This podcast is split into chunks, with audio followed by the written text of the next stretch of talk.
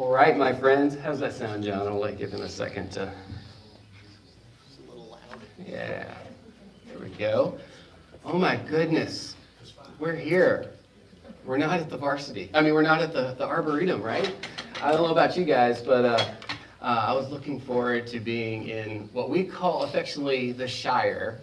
Uh, last couple of years, if you're new with us, we've been meeting outdoors at the uh, Arboretum in the summertime, and we affectionately call it Church in the Shire, hence what you've been seeing on the screen this morning.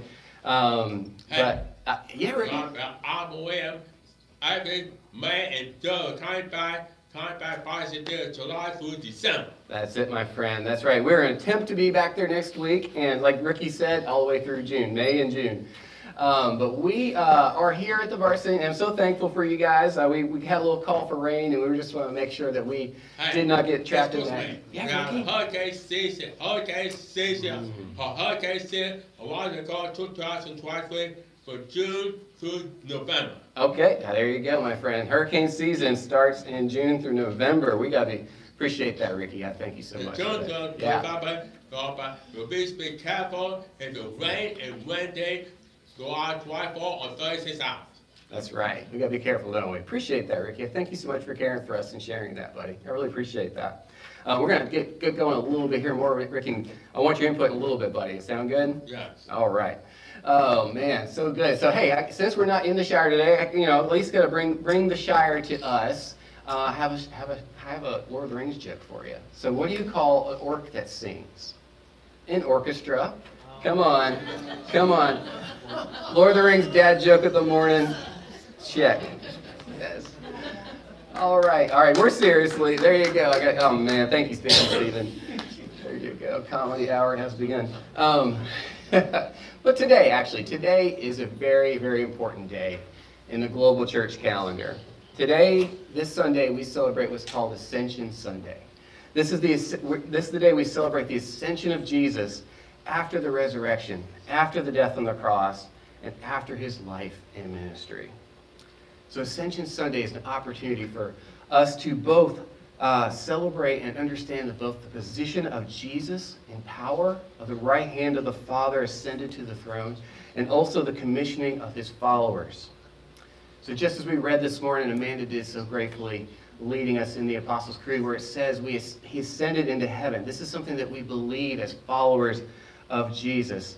Um, pastor, theologian, and all around just a great guy, Mr. N.T. Wright, known to Bob Stocking as his friend. So if it's Bob's friend, if Bob's my friend, then he's a friend of a friend.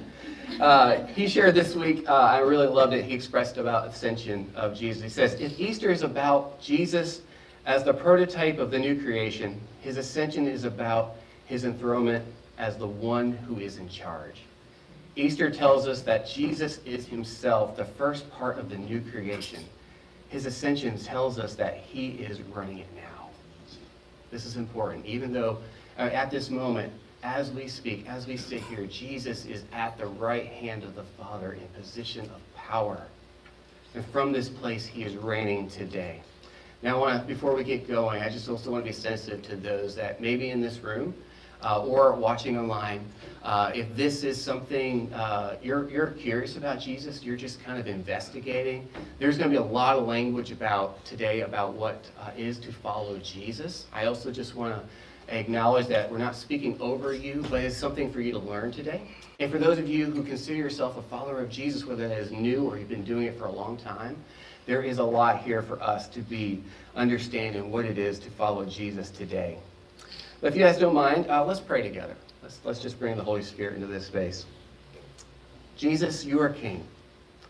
You over all things. We worship you today in submission to your loving rule over our lives. We ask you to work in our hearts today to lead us to the people, places, and positions you are calling us to bring your message of redemption. Reign over our lives, to lead us through the pain and troubles we experience, to find hope in you, to guide us as you have complete control over everything. Be our King. We serve you as we learn to trust you in your power. You are sovereign over us in your goodness and love. Amen. Amen. Again, Ascension Sunday. we celebrate and understand that Jesus is at the right hand. This is the second person of the Trinity in the Holy of Holies in full glory. So as we celebrate the kind of marks of Jesus' life throughout the year, we have Christmas, where we celebrate his incarnation, God himself coming down, fully God and fully man, both feet on the ground in mission with our society, in our world. And then we celebrate and we understand the death and sacrifice on the cross. And then on Easter Sunday, we celebrate the risen King, the one who conquered death and sin, and now the ascension of God back to the throne. This is an important day. I know it doesn't get all, a lot of the uh, additional holiday celebrations, but it is important for us to understand that being Jesus being at the right hand of the Father, this is an important part of Scripture. Throughout the Old Testament, there is a common understanding that the position of the right hand was a position of power and authority. So this is where Jesus sits today. This Jesus, who is both fully God and fully man, humanity is now seated at the right hand of the Father because of Jesus. He is seated there as a servant, as a humble person who came to this world and experienced everything we have. He experienced grief as a young child, losing his father at some point in his earthly father at some point in his life. He understands that. He also experienced what it's like to take a first step or to try a new food or to experience love and to experience friendships, to experience betrayal and joy and happiness. He experienced, oh, this is who is sitting at the right hand of the Father in a position of authority. This is something important to understand for us who follow Jesus. But he's not sitting at this position in a position of rest. And we love that. Because God is a missional God, continually seeking after his creation to bring redemption to everything. Paul in Romans 8:34 expresses what Jesus is doing. He says, "Who is it to condemn? It is Christ Jesus who died, yes, who was raised, who is at the right hand of God, but who indeed intercedes for us." This active king is sitting in a position of readiness, actively reaching out through the Spirit to his creation. So what, the, what does this mean, this intercessive successor position? Best way we can explain it from our understanding in our culture is he's like a lawyer. He's in that position of when the accusations come, this person has done this wrong. The, the, the lawyer, the intercessor steps in and says, hey, ask for forgiveness. We ask forgiveness for this. And guess what? The unique part of this, this lawyer is also has the power to say, but even though there's a penalty deserved for this action, for this heart, I have already paid the penalty, so therefore it is done. It is null and void. This is the position that Jesus is. This is why the ascension and the position of where he is is so important. He is in that position of an intercessor. It's like you get a you get pulled over for a speeding ticket. You're going 100 miles an hour over. You know you've done the wrong. You know the penalty is coming, and Jesus steps over and he takes the ticket and rips it up and says, It's okay. I've already paid this penalty. But then he also works in our lives through the Holy Spirit and transforms our heart so we don't go 100 miles an hour anymore and mm-hmm. break the speed limit. But if we do, he is still there. That penalty has been paid. This is Jesus. This is his mission. Again, for the redemption of all creation. Look at it this way the incarnation, life, work, death, resurrection, appearances, the commission of the disciples, ascension to the Father, and descent of the Holy Spirit are continuous integrative factors in the divine mission of human redemption. This is God. This is his mission. It has been since the beginning. It flows out of everything he is. We see it throughout Scripture. Starting in Genesis 1, right in the beginning, we have, let us make humankind in our image. And this Father, Son, Holy Spirit dynamic in creative, communal, loving, generous way, everything spills out from it. But when everything goes wrong, what does he do? He goes after Adam. He goes after humanity and begins the redemption story. He did not give up. And about the story in Genesis 12, he takes another little shift, a little pivot, and we enter into these covenants with Abraham, where he introduces through Abraham's seed. He says, I see something in you, and I'm going to work through you to bring redemption through the whole world. It's going to start with your family, and it's going to spread to a nation of Israel. And that's where I'm going to first do my work, and from there, it's going to spill to the rest of the world. Then through Jesus, then Jesus comes, God Himself, two feet on the ground, because He love could not hold Him back, stepping into that redemption story. So this is important because Jesus, God Himself, is in mission. He is mission. This paradigm from creation, we see the Father sends the Son, the Son sends the Holy Spirit, and the Holy Spirit sends the church. And my friends, we are the church. That is us. We are sent in mission just as God came down himself. We are sent in mission as well. Let's how we, let's how we understand that. Uh, John mentioned earlier in worship that we're going to walk through the book of Acts. Acts is just a beautiful book where it tells us the beginning of the days of the church. Well, let's work here. We're going to work in Acts 1, 1 through 11. In the first book, Theophilus, Theophilus it's a cool name, right? I wrote about all that Jesus did and taught from the beginning until the day when he was taken up into heaven, after giving instruction through the Holy Spirit to the apostles, whom he had chosen.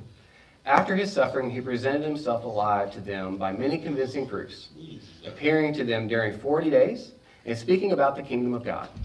While staying with them, he ordered them not to leave Jerusalem, but to wait there for the promises of the Father. This, he said, is what you have heard from me. For John baptized with water, but you will be baptized in the Holy Spirit not for many days from now.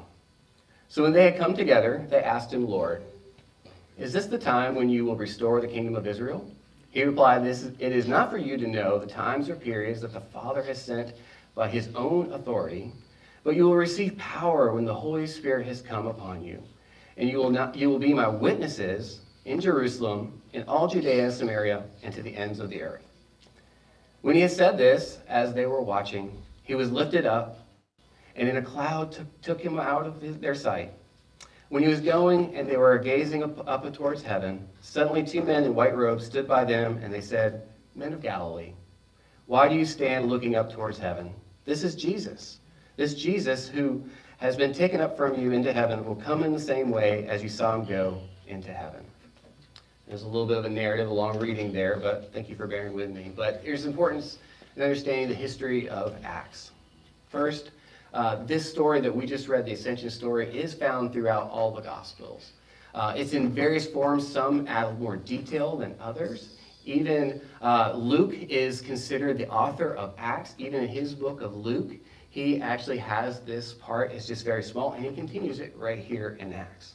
Both Matthew and Mark add some additional details expressing uh, the commissioning of the apostles to preach the gospel to all the world, to baptize in the name of the Father, Son, and the Holy Spirit. If you've been around churches or read the scripture, you probably have heard that and seen that quite often. Uh, if you've been to a baptism, that is why we say we were baptized in the name of the Father, Son, and the Holy Spirit. This is the same story, but it's being picked up here in the book of Acts. Luke is setting up this narrative that's going to go throughout the entire book. So he's setting up this space, uh, which is important to understand because the uh, he, he expresses right there in the beginning that Jesus is expressing through the Holy Spirit the instructions to the apostles. Uh, often people often try to uh, understand the naming of the book of Acts, which is officially called the Acts of the Apostles. We love this sometimes around here, express it as the Acts of the Holy Spirit. As you read Acts, you'll see it is all about the Holy Spirit. But maybe even add another layer, just looking into the scripture, that uh, maybe it's more the acts of Jesus through the Holy Spirit to everyone else, to the church. But what we see here in the early part is important. What Jesus is talking to this 40 days after the resurrection, this the resurrected, embodied Jesus still on earth, walking with the disciples, he is speaking of two things. One, the kingdom of God, and the other, the Spirit of God. These happen to be very, very important things because this is the, the point uh, after the cross, after the resurrection. This is the focal point that he's been teaching and working on. Now he's passing it on to his followers. This redemption story, this plan is going to go forward. But it's going to go on through his disciples, the apostles, and they're going to spread it throughout the world to us today. That's why it's important for us. But first he says, go to Jerusalem and wait. And then when you get there, what's going to happen is the Holy Spirit is going to come upon, come upon you You're going to be baptized in the Holy Spirit. Now, this is their instructions. And upon these hearing this instructions, they kind of ask a question. And a lot of people love to analyze this question. And this is kind of where we're going to sit today. It said, they asked, they said, Lord, at this time, will you restore the kingdom of Israel?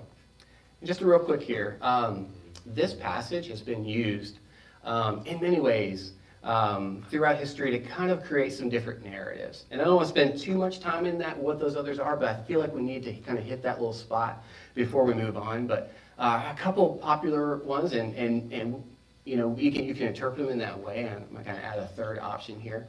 Um, but one is that maybe the, the disciples are still naive. They still don't get it. So they're asking Jesus, when is this all going to come to an end? When are you going to do this today? And then his response maybe feel more dodging, like I, you know, I, will tell you later, right? Let's, let's stay in this space. I think about with my son, a lot of times he, he's in that stage, he's eight years old, he asks questions all the time, big questions, but he, he still loves to ask the questions two seconds before he's getting out of the car to go to school, like, you know, what's the meaning of life?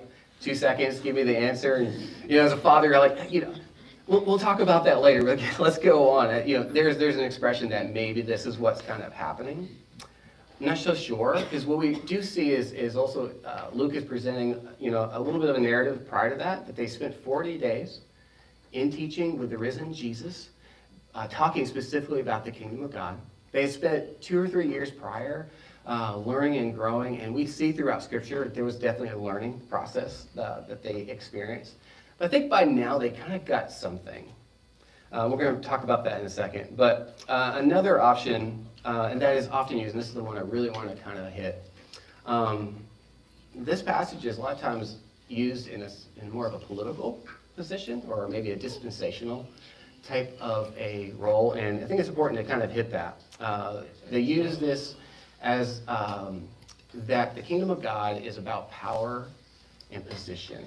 And a lot of times it is used uh, to say that we must seek power uh, you may hear this in a lot of our political narratives today, the ones, uh, those political parties that love to kind of blend Christianity in with power, um, seeking adoption.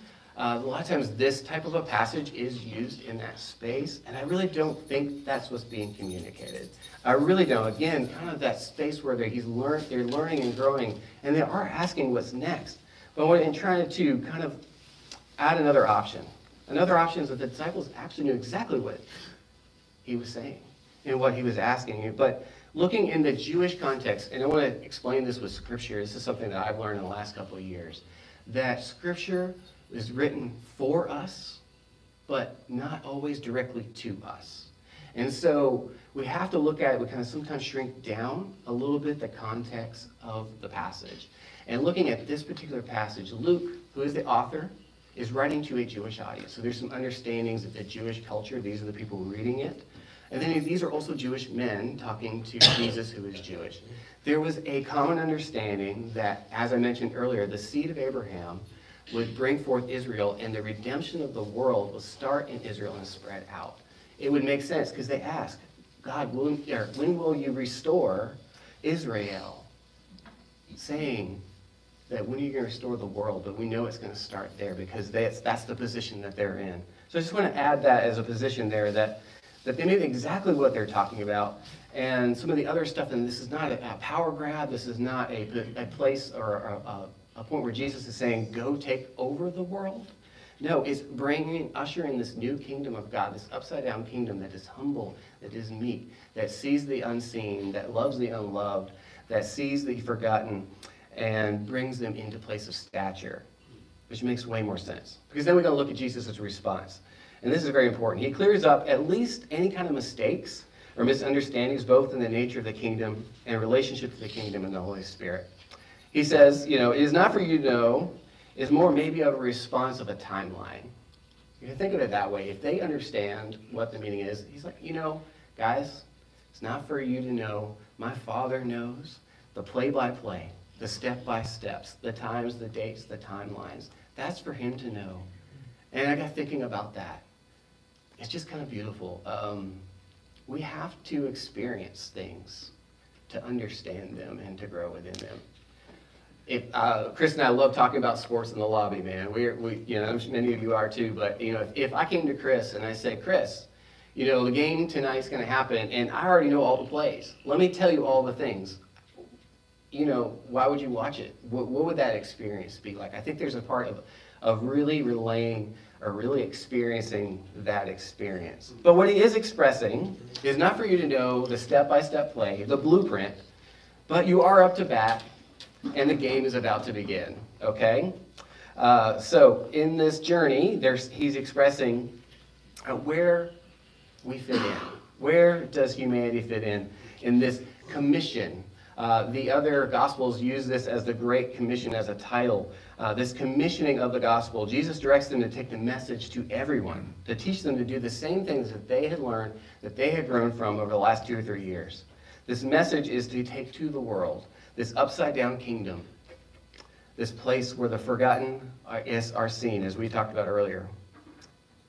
But he also says you will receive power from the Holy Spirit. What is this power? This power from the Holy Spirit is not something that comes from us, it comes from God. This power to be more efficient at disciple making, if we're going to attach the other narratives.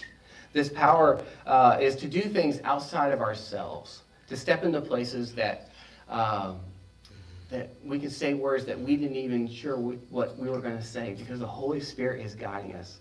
I love in 1 Corinthians, Paul kind of leads a little bit of what the power of the Spirit actually does. I, I encourage you to read it. Uh, it's in 1 Corinthians 12, where he speaks of the Holy Spirit bringing power upon the apostles and the followers of Jesus in giving wisdom, the utterance of knowledge, healing, miracles, prophecy, discernment, and interpretations these positions of this power coming from God into these places, not a power that comes from within us, but comes through the Holy Spirit with us.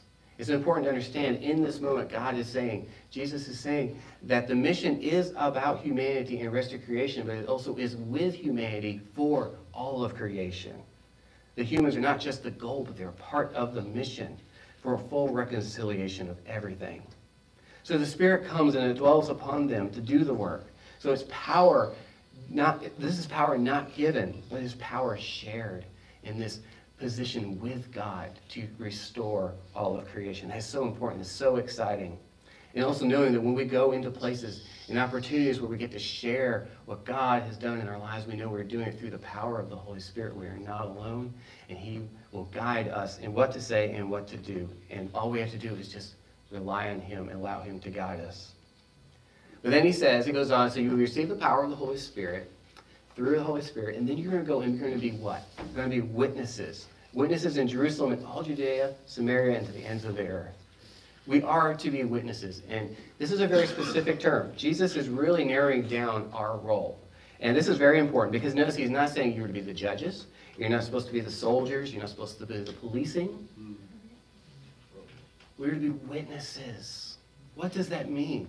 A witness is a person that stands on the stand that shares only what they know, only what they've experienced, and what is within them. This is personal. This is a personal space. We are not to say, you must do this, you must do that. No, it's to share, oh, here is what God has done. Even if it is the smallest thing, even if it is day one, we are in a position to share what God has done in us, and only that. We are supposed to be um, about this, but this witness to the ends of the earth, to wherever it might go. Oh, sorry, catching my notes here. So this could come looking as like, uh, you know, yeah, obviously different forms of like preaching, like I'm doing right now. It could be teaching in like a Bible study or in a, uh, a small group with friends. But also could be just sharing with those that we come in contact with in our day-to-day -day lives. And also sharing with those that we do not see or do not know, that we know that do need Jesus. Anyone willing to hear, that's who we're supposed to share to. But we only share what we know and what we have. And this is our call, to be a witness, to experience, or to share the only experiences that we know. So from there, the disciples are told to go to Jerusalem. This is for them as local. This is the place where the Holy Spirit is going to come upon them. Uh, next week, probably discuss a little more of that. But um, but they're told to go local first and then out. And this is important. So he kind of gives a blue, little bit of a blueprint of the progress. So for us, for you and I, who are not Jewish, who are not in this time period, in this time frame, what does that mean? Well, for us, is to step into the places where we are now, to start where we are, but with a mission to go out from there. Remembering that the Holy Spirit has our backs and is with us. We are commissioned in mission to start local, and it's going to spread from there. To kind of create a ground zero. Where's ground zero for you today? Where is the place that you should be to start sharing? Maybe it's your family. Maybe your coworkers, the people that you interact with. It can sometimes it's simple. I want to do this today. Imagine the walls of the church, us, are like fire, spreading at the edges of all creation, burning with warmth and light. Instead of a boxed in, safe zone, kind of a bubble. But as we are the church, we go out, we stretch out from the walls, and we seek out the places where Jesus is not. What does that look like in such a globalization society where our phones can talk to someone in Australia right now if we wanted to? What does that look like for the, for the apostles in this period to go out when it says that to Samaria, to Judea, to the ends of the earth for them was these very specific locations. If you read Acts, he, it actually is spelled out throughout that. What does that mean for us? Where we can touch the other side of the world, we can touch societies and cultures with just a click of our thumb on a phone. What does it look like? Oftentimes this is expressed as, yes, there is positions for us to physically go to places that may not know Jesus. I don't want to like subvert over that. If you're feeling a calling in that, you know there's a place and a country of people, go. Go. But I also want to small it down a little bit. Because the world is getting so big, we have to kind of work in the, the kind of the smaller lanes, in the crevices where Jesus is not comfortable. Where is that in our society? The Barna uh, study, uh, Christian research study, uh, has been reporting, as few others as well, that the, there is a, a severe decline in the United States of people who actively are Christian. And their questioning base for this data is simple. Do you pray every day? Do you read your Bible? And do you actively consider yourself following the ways of Jesus? We have gone in the year 2000, about 45% of people would say yes to that. We are down to about 25% a couple years ago, and it's still shrinking. Now you may think, okay, this is, this is like a big red alert. Sure, it is. But what it also can look like is an opportunity. It's an opportunity to meet more people where they are. Let's look at our society. For any of us today to walk out into the street and say, I'm Christian, I am going to be honest with you. When I say that and I say I'm a follower of Jesus, I don't know when I'm going to get back. Are we just being honest and real today? It is not sometimes in certain uh, pools of life, in certain places and communities where if we share these things and we say that, we have to say, I'm not that Christian. I'm this kind of a Christian. We have to kind of and that is in our society, and there's a place for us that to speak into that space for sure. Those who have chosen to kind of marry Christianity with their politics in, in pursuit of power is a true pandemic of not just our country, but throughout the world. It is spreading. But when we simplify and we come down to just the scripture and just the Holy Spirit, we have to look at it this very differently. We can need to navigate the world in not seeking for power, but to show the world that the power is in humility and love and kindness and grace for folks. This is our opportunity to walk into those spaces. It may look different, and you may have to kind of prove yourself, and sometimes we have to walk in, and it's not boasting on the street corner, but it's coming in and you are loving others. You show them what it's like to love your enemy and not to go after them. We show them what it's like, just what peace looks like in a situation where it's not peaceful. It's what it looks like to not have a big internet rant because of a certain topic, or to make sure that we are, are in a position of righthood versus a position of making a difference.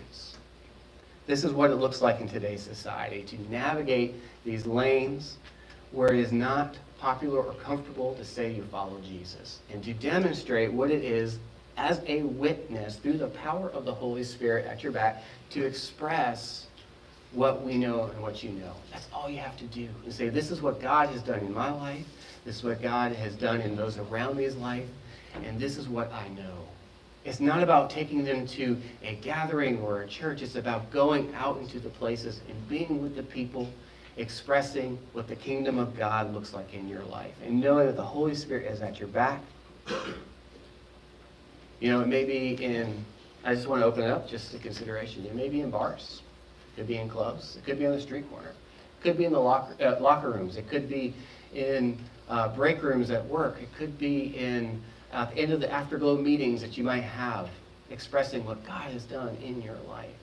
To be that example, that light into the darkness where it is uncomfortable to talk about Jesus. That is where we are called to. That today is possibly the most ends of the earth it can be. And I'm here telling you, buddy, I'm telling you, friends, this is an amazing space. It's like, again, like it's like fire. I'm going to ask John to come down. He's going to play for us. We're going to pray in a second. But look at this way, like fire. What, how does fire move? Fire moves by two things. It moves by the wind that blows it, they take it in a direction, and it also attaches to every dry piece of something that it possibly can have to find flame. So for us, if we're listening to this commission from Jesus, is that we allow the Holy Spirit to be the wind to guide us where to go, to those places that we may not understand or see, but they need Jesus where they are. And what we're going to find there is a very dry place. And when we walk in there as that fire, we are going to catch it. And it's going to spread, my friends. This is how we do it. And I believe this is how Love Chapel Hill does it. That's why we are very intentionally positioned when we gather right here in the heart of this city, trying to be that fire in the midst of it. But I want you to know this when we, at the end of every service, what we say. We say, go and love Chapel Hill wherever you are with the heart of Jesus. This is that part of that sending from this place as positions of fire and warmth and light from the Holy Spirit to go to those dry places to set it out. It's like a reverberation of, of sound. John's playing right now. It's like that reverberation. You hit the string, it just echoes. It echoes. It echoes. It's not our job to catch the whole room. Just find that one dry place and let the Holy Spirit burn from there. Yeah.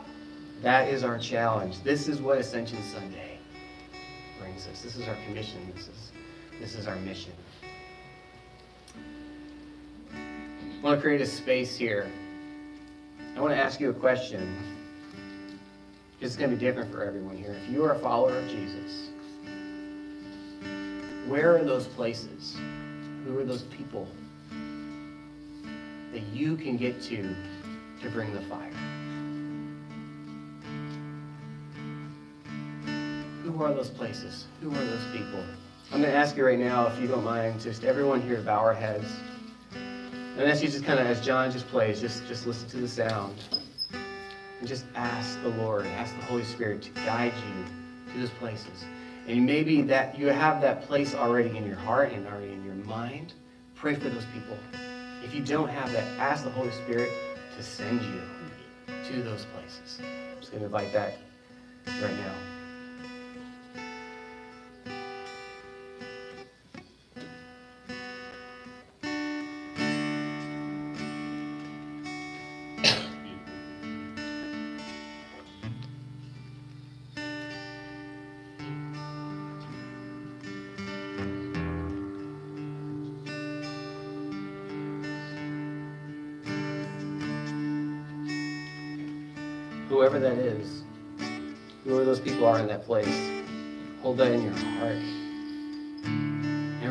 That commission today to go into that, all the world, and bring the gospel as a witness, telling what you know, what God has done. And encourage you also to grow and know more, to be discipled, to bring even more information, to bring more of that experience to others.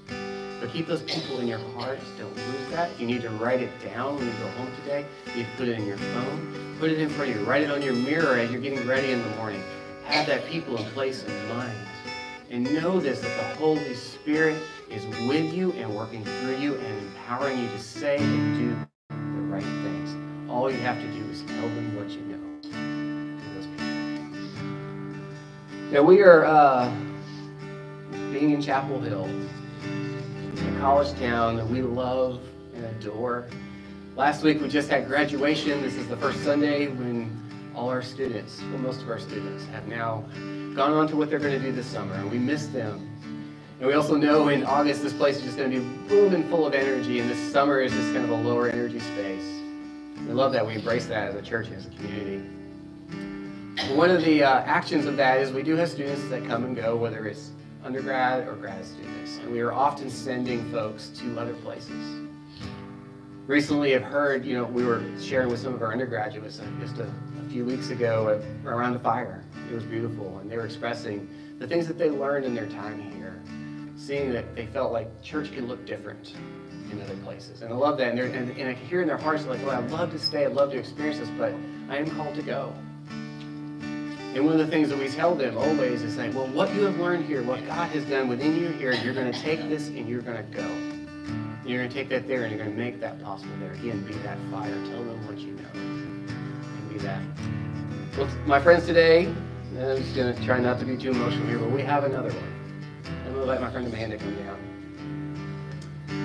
And uh, Justin's going to come too. We're going to we're going to pray over her, but Amanda has been, well, she likes, I'm going to say it this way because I like how she expresses it. This is the last week that she's going to be a resident of Chapel Hill. Not, uh, not leaving, but just we're not going to see each other every week. Don't be, if you if you if you miss Amanda, it might be times to come Wednesday morning to prayer yeah. on Zoom. You might still go come see her face if you miss Amanda. A little plug there for coming on Wednesdays. But Amanda,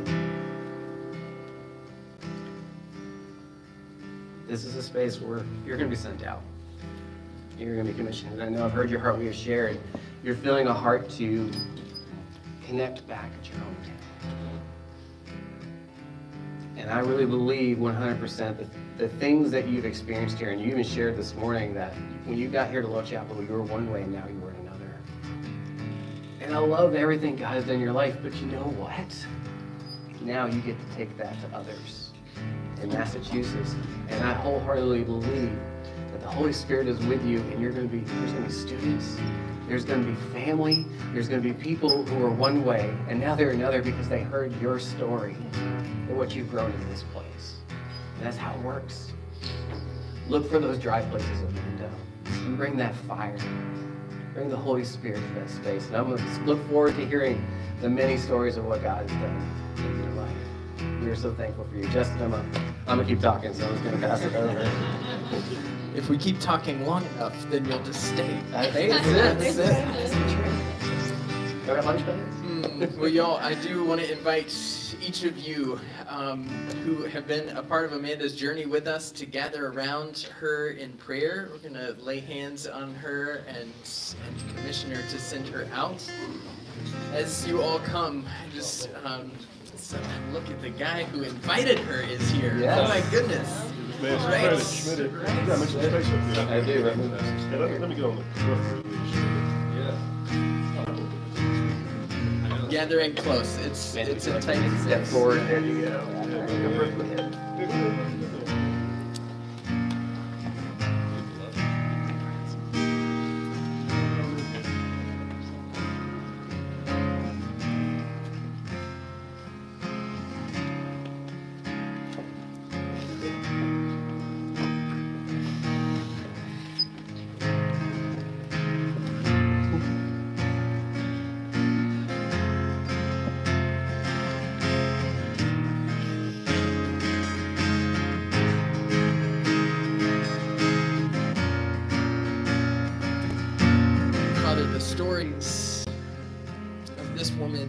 And impacts on this church community. We just celebrate that they will continue to be told for the weeks, months, years to come as an inspiration, God, for your work in her life, the ways that you have invited her to be a part of what you are doing present.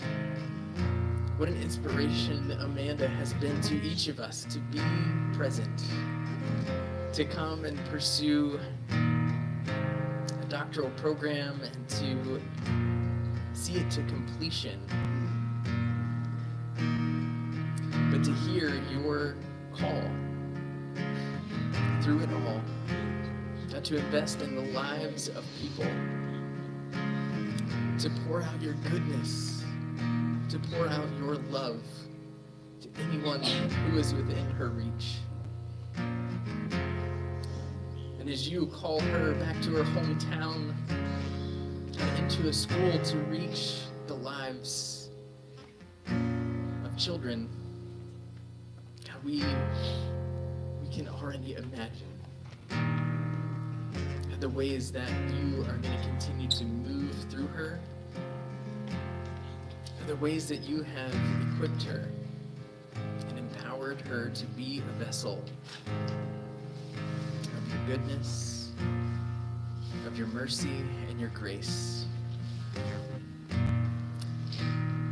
We thank you for the beauty of family, the beauty of relationship in this place. God, that as we get to commission Amanda to send her out, she will always, always be a part of this family. And the hope that we have of journeying together in life everlasting. So, God, we celebrate all that you are doing, all the ways that you are touching the hearts and lives of each person gathered here. God, we join with you in the power of the Holy Spirit. Amanda, we commission you to go to tell your story, to be a witness to that which God has done in your life. We send you to love with the heart of Jesus. In name of the Father, and the Son, and the Holy Spirit, we pray. Amen.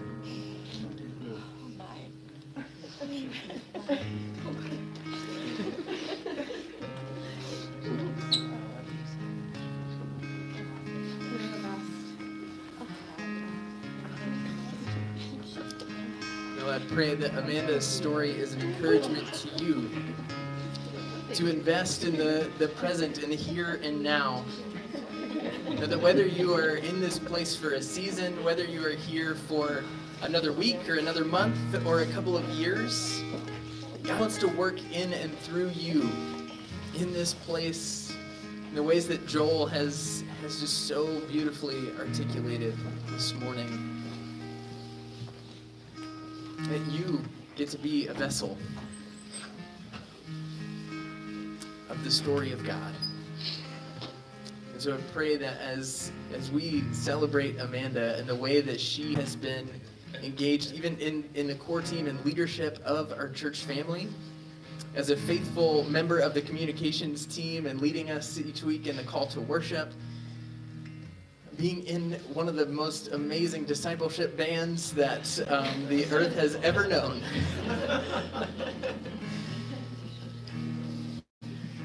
you know, there is a place for you. There's a place for you to serve. And as Amanda goes, we know that others will come. And so that invitation is open to you. If you are looking for a way to be involved, we'll talk to you more about that in a little bit. But um, just know that there is a place for you. Amanda, we love you always and forever. Absolutely. Well, and Jesus is sending a commission, but this is for the world, for everything. And we remember what he did on the cross to make it possible for restoration. The night before he was taken to be killed, he had a last moment, a meal with his disciples, the ones he was going to send out to go to these hard places, to navigate these challenging roads.